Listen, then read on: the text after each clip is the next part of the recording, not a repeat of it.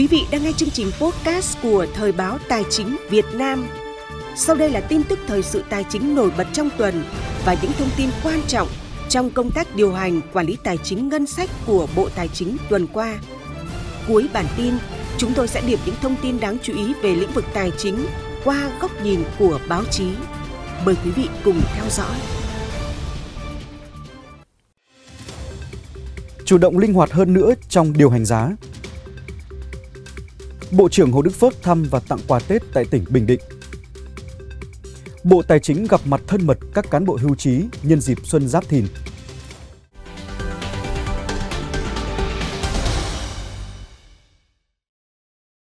Thưa quý vị, thời gian qua, công tác quản lý điều hành giá đã được thực hiện chủ động, thận trọng, tạo dư địa an toàn cho công tác kiểm soát lạm phát. Theo ghi nhận, chỉ số giá tiêu dùng CPI bình quân năm 2023 tăng 3,25% so với cùng kỳ năm trước. Tỷ lệ này nằm trong phạm vi lạm phát mục tiêu do Quốc hội và Chính phủ đề ra. Đây là kết quả của việc triển khai quyết liệt nhiều giải pháp kinh tế vĩ mô như đảm bảo nguồn cung hàng hóa tiêu dùng thiết yếu và nguyên vật liệu đầu vào quan trọng của sản xuất. Mặc dù đạt được những kết quả tích cực, song năm 2024 vẫn có một số yếu tố gây áp lực lên mặt bằng giá. Báo cáo tại cuộc họp Ban chỉ đạo điều hành giá chiều 23 tháng 1 vừa qua, Thứ trưởng Bộ Tài chính Lê Tấn Cận cho biết, dự báo giá một số mặt hàng nguyên vật liệu, hàng hóa, dịch vụ tiêu dùng thiết yếu có thể có biến động tăng như giá xăng dầu biến động phức tạp theo diễn biến giá và cung cầu thế giới. Giá một số vật liệu xây dựng như thép có thể biến động do ảnh hưởng của giá nguyên liệu đầu vào. Trên cơ sở đó, nhóm giúp việc xây dựng ba kịch bản lạm phát ở mức từ 3,52 đến 4,5%. Bên cạnh đó, một số cơ quan chuyên môn độc lập cũng dự báo CPI bình quân năm 2024 xoay quanh mức 3,5 đến 4,5%. Phát biểu chỉ đạo công tác điều hành năm 2024, Phó Thủ tướng Lê Minh Khái, trưởng ban chỉ đạo điều hành giá nhấn mạnh việc chủ động linh hoạt trong điều hành. Đặc biệt, Phó Thủ tướng lưu ý trong điều hành giá các hàng hóa, dịch vụ thiết yếu phải linh hoạt kịp thời, tạo dư địa cho kiểm soát lạm phát nhưng không gây ảnh hưởng tới đời sống của người dân. Lãnh đạo chính phủ cũng yêu cầu các đơn vị làm tốt công tác dự báo, theo sát thị trường để có phương án sát với thực tế và chủ động điều hành, góp phần kiểm soát lạm phát và ổn định kinh tế vĩ mô. Là cũng phải chuẩn bị tốt các phương án về giá về các cái mặt hàng giá mà nhà nước định giá các dịch vụ thiết yếu quan trọng đặc biệt là giáo dục y tế phải có cái kịch bản là phải có cái lộ trình là phải có cái chuẩn bị nó, kỹ lưỡng hơn kỹ lưỡng hơn và chủ động hơn để mà sớm báo cáo các ông chí là báo cáo các cấp có thẩm quyền và đánh giá tác động nó đầy đủ. Các cái bộ ngành đó là phải à, có cái giải pháp điều hành. Hay có cái giải pháp điều hành. Rồi là, là các cái ngành mà các lĩnh vực thì phải đảm bảo báo cáo ông chí là, là, là cái cung cầu hàng hóa để đáp ứng được cái cái, cái, cái, cái, cái thị trường trong nước. Đấy. có cái, cái, cái, cái dư địa báo cáo ông chí để mà xuất khẩu. Đấy, xuất khẩu. Mà đặc biệt là các cái mặt hàng thiết yếu. Ngày 24 tháng 1 tại Bình Định, Bộ trưởng Bộ Tài chính Hồ Đức Phước và đoàn công tác của Bộ Tài chính phối hợp với lãnh đạo cấp ủy, chính quyền, cơ quan ban ngành tỉnh Bình Định đã tổ chức thăm và tặng quà Tết tại tỉnh Bình Định. Đồng chí Hồ Quốc Dũng, Bí thư tỉnh ủy tỉnh Bình Định cùng tham dự sự kiện. Đoàn công tác của Bộ Tài chính do Bộ trưởng Hồ Đức Phước dẫn đầu đã đến trao quà Tết cho người lao động tại khu công nghiệp Phú Tài. Trong đó, Tổng Liên đoàn Lao động Việt Nam trao tặng 100 phần quà, công ty Bảo Việt trao tặng 100 phần quà. Phát biểu tại khu công nghiệp Phú Tài, Bộ trưởng Hồ Đức Phước cho biết, công tác an sinh xã hội là một trong những hoạt động luôn được Bộ Tài chính đặc biệt coi trọng. Đây là hoạt động thể hiện tấm lòng, sự sẻ chia của cán bộ, công chức viên chức, người lao động trong toàn ngành tài chính đối với các địa phương, để bà con nhân dân, người lao động, người nghèo chuẩn bị đón Tết đầm ấm, vui vẻ, an toàn hạnh phúc. Bộ trưởng Hồ Đức Phước mong muốn thời gian tới, Đảng bộ và nhân dân tỉnh Bình Định tiếp tục phát huy sức mạnh khối đại đoàn kết toàn dân tộc, cùng nhau vượt qua khó khăn, thử thách, thực hiện thắng lợi các nhiệm vụ chính trị trong năm 2024, góp phần xây dựng quê hương ngày càng giàu đẹp. Ngày 23 tháng 1, tại trụ sở Bộ Tài chính, Bộ trưởng Bộ Tài chính Hồ Đức Phước tiếp và làm việc với ông Jochen Flabas, Quốc vụ Khanh Bộ Hợp tác Kinh tế và Phát triển BMZ, Cộng hòa Liên bang Đức nhân chuyến thăm chính thức cấp nhà nước của Tổng thống Cộng hòa Liên bang Đức và phu nhân. Đức là một trong những nước EU mà Việt Nam thiết lập quan hệ đối tác chiến lược sớm nhất năm 2011. Theo Bộ trưởng Hồ Đức Phước, nhiều năm liên tiếp, Cộng hòa Liên bang Đức là đối tác thương mại lớn nhất của Việt Nam tại châu Âu, chiếm gần 20% kim ngạch xuất khẩu của Việt Nam sang EU. Kim ngạch xuất nhập khẩu của hai nước duy trì trên 10 tỷ đô la Mỹ. Đức cũng là nhà đầu tư đứng thứ 18 trên 143 quốc gia và vùng lãnh thổ đầu tư vào Việt Nam. Bộ trưởng Hồ Đức Phước bày tỏ mong muốn mối quan hệ hợp tác giữa hai nước sẽ ngày càng phát triển, đặc biệt là hợp tác tài chính. Lãnh đạo Bộ Tài chính cũng hoan nghênh các đối tác phát triển, các tổ chức quốc tế, trong đó có chính phủ Đức, cung cấp các khoản vay ưu đãi theo điều kiện chuẩn hoặc phát triển và tăng cường các khoản viện trợ không hoàn lại, bao gồm hỗ trợ kỹ thuật cho Việt Nam. Phát biểu tại buổi làm việc, ông Rochen Flabas đánh giá cao mối quan hệ hợp tác trong 50 năm qua với hai trụ cột chính trong hợp tác là hợp tác thương mại và hợp tác phát triển. Đồng thời, bày tỏ cam kết sẽ tiếp tục tăng cường hợp tác với Việt Nam nói chung và ngành tài chính nói riêng. Chuyển sang các thông tin tài chính khác, Thưa quý vị, ngày 24 tháng 1, Bộ Tài chính đã phối hợp với một số đơn vị tổ chức hội thảo tham vấn chính sách về giá dịch vụ thủy lợi. Phát biểu tại đây, Thứ trưởng Lê Tấn Cận đã nhấn mạnh, việc sửa đổi Nghị định 96 về giá dịch vụ thủy lợi cần đảm bảo tính toán sao cho tính đúng, tính đủ các chi phí vào giá. Năm 2018, Chính phủ đã ban hành Nghị định số 96-2018 NDCP quy định chi tiết về giá sản phẩm, dịch vụ thủy lợi và hỗ trợ tiền sử dụng sản phẩm, dịch vụ công ích thủy lợi, đánh dấu một bước ngoặt quan trọng từ cơ chế phí sang cơ chế giá. Tuy nhiên, sau hơn 5 năm thực hiện chuyển đổi từ cơ chế phí sang cơ chế giá dịch vụ thủy lợi theo nghị định này, một số vấn đề đã phát sinh, đặc biệt là trong việc xây dựng phương án tối đa giá cụ thể từ khung giá sản phẩm dịch vụ thủy lợi và hỗ trợ tiền sử dụng sản phẩm dịch vụ công ích thủy lợi thì giá dịch vụ thủy lợi chưa đảm bảo bù đắp đủ chi phí. Điều này dẫn đến yêu cầu cấp thiết phải có sự điều chỉnh. Chia sẻ quan điểm của Bộ Tài chính tại hội thảo, Thứ trưởng Lê Tấn Cận cho rằng việc sửa đổi cần đi vào thực sự cụ thể những vấn đề còn khó khăn, vướng mắc, đặc biệt là những vấn đề liên quan đến sự ràng buộc của cơ chế chính sách khác. Việc định giá sản phẩm dịch vụ thủy lợi hiện nay tại Việt Nam được tiếp cận theo phương thức chi phí, bao gồm chi phí quản lý, vận hành, bảo trì, khấu hao. Đây là những vấn đề hiện nay còn nhiều băn khoăn, đặc biệt là việc tính toán sao cho tính đúng, tính đủ các chi phí vào giá dịch vụ thủy lợi. Hiện nay, Bộ Tài chính cùng Bộ Nông nghiệp và Phát triển Nông thôn đang cân nhắc tính toán từ cơ sở định mức kinh tế kỹ thuật của ngành nông nghiệp các địa phương. Trước đó, Thứ trưởng Bộ Tài chính Lê Tấn Cận đã có buổi tiếp và làm việc với ông Winfried Quickland, Tổng vụ trưởng vụ Đông Nam Á của Ngân hàng Phát triển châu Á ADB, cùng các cán bộ của ADB vào ngày 22 tháng 1 năm 2024.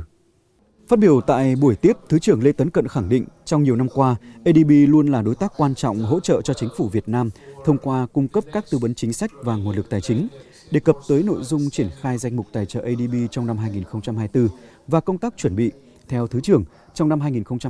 2024-2026, danh mục dự án dự kiến của ADB tại Việt Nam bao gồm 23 dự án với tổng giá trị 3,9 tỷ đô la Mỹ.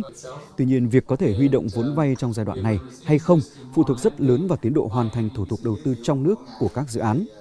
Do vậy, trong nhiệm kỳ của ông Winfried Wicken, Thứ trưởng hy vọng ADB tiếp tục phối hợp chặt chẽ với phía Việt Nam và Bộ Tài chính, thúc đẩy nhanh quá trình chuẩn bị để có thể đàm phán ký kết các khoản vay cho dự án đã được cấp có thẩm quyền của Việt Nam phê duyệt sử dụng vốn vay ADB. Thứ trưởng cũng đề nghị ADB giúp đỡ Việt Nam tìm kiếm các nguồn viện trợ không hoàn lại để giúp làm mềm khoản vay, nhất là trong bối cảnh lãi suất shop trên thế giới còn nhiều biến động. Những kiến nghị tại buổi làm việc đã được Tổng vụ trưởng vụ Đông Nam Á của ADB ghi nhận và cam kết sẽ hỗ trợ tích cực. Thưa quý vị, chỉ còn khoảng nửa tháng nữa là đến Tết Nguyên đán. Nhân dịp này, Bộ Tài chính đã tổ chức gặp mặt thân mật các cán bộ hưu trí, nguyên là cán bộ lãnh đạo, công chức viên chức Bộ Tài chính các thời kỳ tại Hà Nội và thành phố Hồ Chí Minh. Tại buổi gặp mặt, lãnh đạo Bộ Tài chính đã thông tin về những kết quả mà ngành tài chính đạt được thời gian qua, trong đó nhấn mạnh toàn ngành đã hoàn thành xuất sắc toàn diện các nhiệm vụ tài chính ngân sách nhà nước, điều hành chính sách tài khóa chủ động, linh hoạt, hỗ trợ người dân và doanh nghiệp, góp phần giữ vững và ổn định an ninh trật tự xã hội, Bước sang năm 2024, phát huy truyền thống của các thế hệ đi trước, tập thể lãnh đạo Bộ Tài chính hứa sẽ tiếp tục kế thừa tinh thần và truyền thống để chỉ đạo các đơn vị trong toàn ngành đoàn kết nỗ lực, phấn đấu thực hiện nhiệm vụ đã được Đảng và Nhà nước giao. Các thứ trưởng thay mặt lãnh đạo Bộ Tài chính và toàn thể cán bộ công chức người lao động của ngành tài chính gửi lời cảm ơn sâu sắc và chúc các đồng chí nguyên lãnh đạo bộ, toàn thể cán bộ hưu trí ngành tài chính một năm mới nhiều sức khỏe, hạnh phúc và thành công. Những thông tin chi tiết hơn, khán giả có thể tìm hiểu trên báo in và báo điện tử của Thời báo Tài chính Việt Nam tại địa chỉ thời báo tài chính Việt Nam.vn.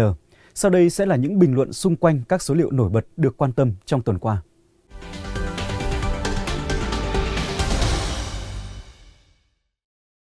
Thưa quý vị, báo cáo quốc gia về khí hậu và phát triển của Ngân hàng Thế giới cho rằng Việt Nam thiệt hại khoảng 10 tỷ đô la Mỹ vào năm 2020 tương đương 3,2% GDP do các tác động của khí hậu, Tổng chi phí kinh tế do biến đổi khí hậu gây ra có thể lên tới 523 tỷ đô la Mỹ, tương đương với 14,5% GDP đến năm 2050.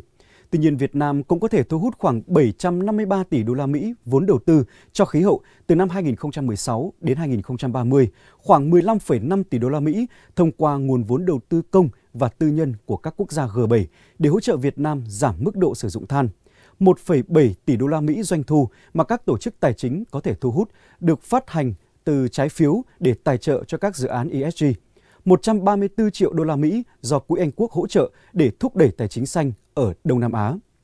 Chuyển sang lĩnh vực tài chính, thưa quý vị, trong năm 2023, kho bạc nhà nước đã huy động được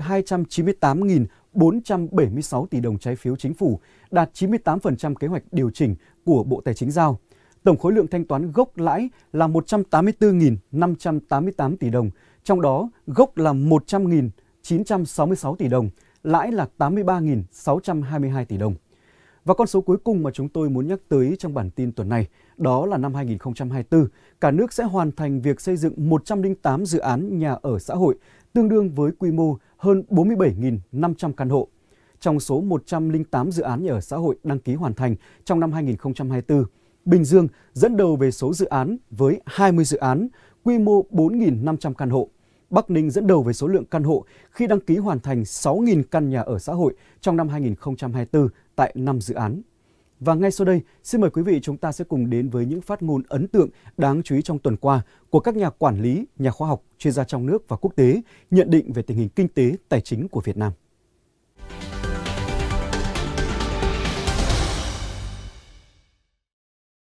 Chia sẻ với phóng viên Thời báo Tài chính Việt Nam, ông Nguyễn Đức Lê nhận định tình trạng kinh doanh hàng nhập lậu, hàng giả, vi phạm sở hữu trí tuệ diễn biến phức tạp ở lĩnh vực thương mại điện tử. Năm 2024, lực lượng chức năng cần chung tay dồn lực đấu tranh với vi phạm trên thương mại điện tử. Cũng trao đổi trên Thời báo Tài chính Việt Nam, luật sư Hà Huy Phong đánh giá công tác quản lý thuế đối với hoạt động kinh doanh thương mại điện tử thời gian qua đã đạt được nhiều kết quả tích cực. Tuy nhiên, số nộp thuế chưa tương xứng so với thu nhập và doanh thu thực từ hoạt động kinh doanh này. Nguyên nhân một phần là do người dân chưa có ý thức tự giác trong việc kê khai nộp thuế. Ngoài ra, hành lang pháp lý đối với hoạt động kinh doanh này chưa hoàn thiện, các chế tài xử phạt chưa đủ sức gian đe, dẫn đến tình trạng thất thu thuế vẫn còn. Nhận định thị trường trái phiếu doanh nghiệp riêng lẻ năm 2024 sẽ còn nhiều khó khăn và thách thức khi áp lực đáo hạn năm 2024 vẫn rất lớn, đặc biệt là nhóm bất động sản và niềm tin của nhà đầu tư chưa thực sự quay lại mạnh mẽ. Ông Nguyễn Bá Khương kỳ vọng hoạt động phát hành trái phiếu riêng lẻ sẽ phục hồi từ cuối năm 2024 khi thành viên tham gia dần quen với các quy định mới và nhu cầu vốn của doanh nghiệp gia tăng khi hoạt động sản xuất kinh doanh phục hồi. Tiếp sau đây như thường lệ là một số thông tin được báo chí cả nước quan tâm liên quan đến công tác điều hành, quản lý tài chính ngân sách trong tuần qua.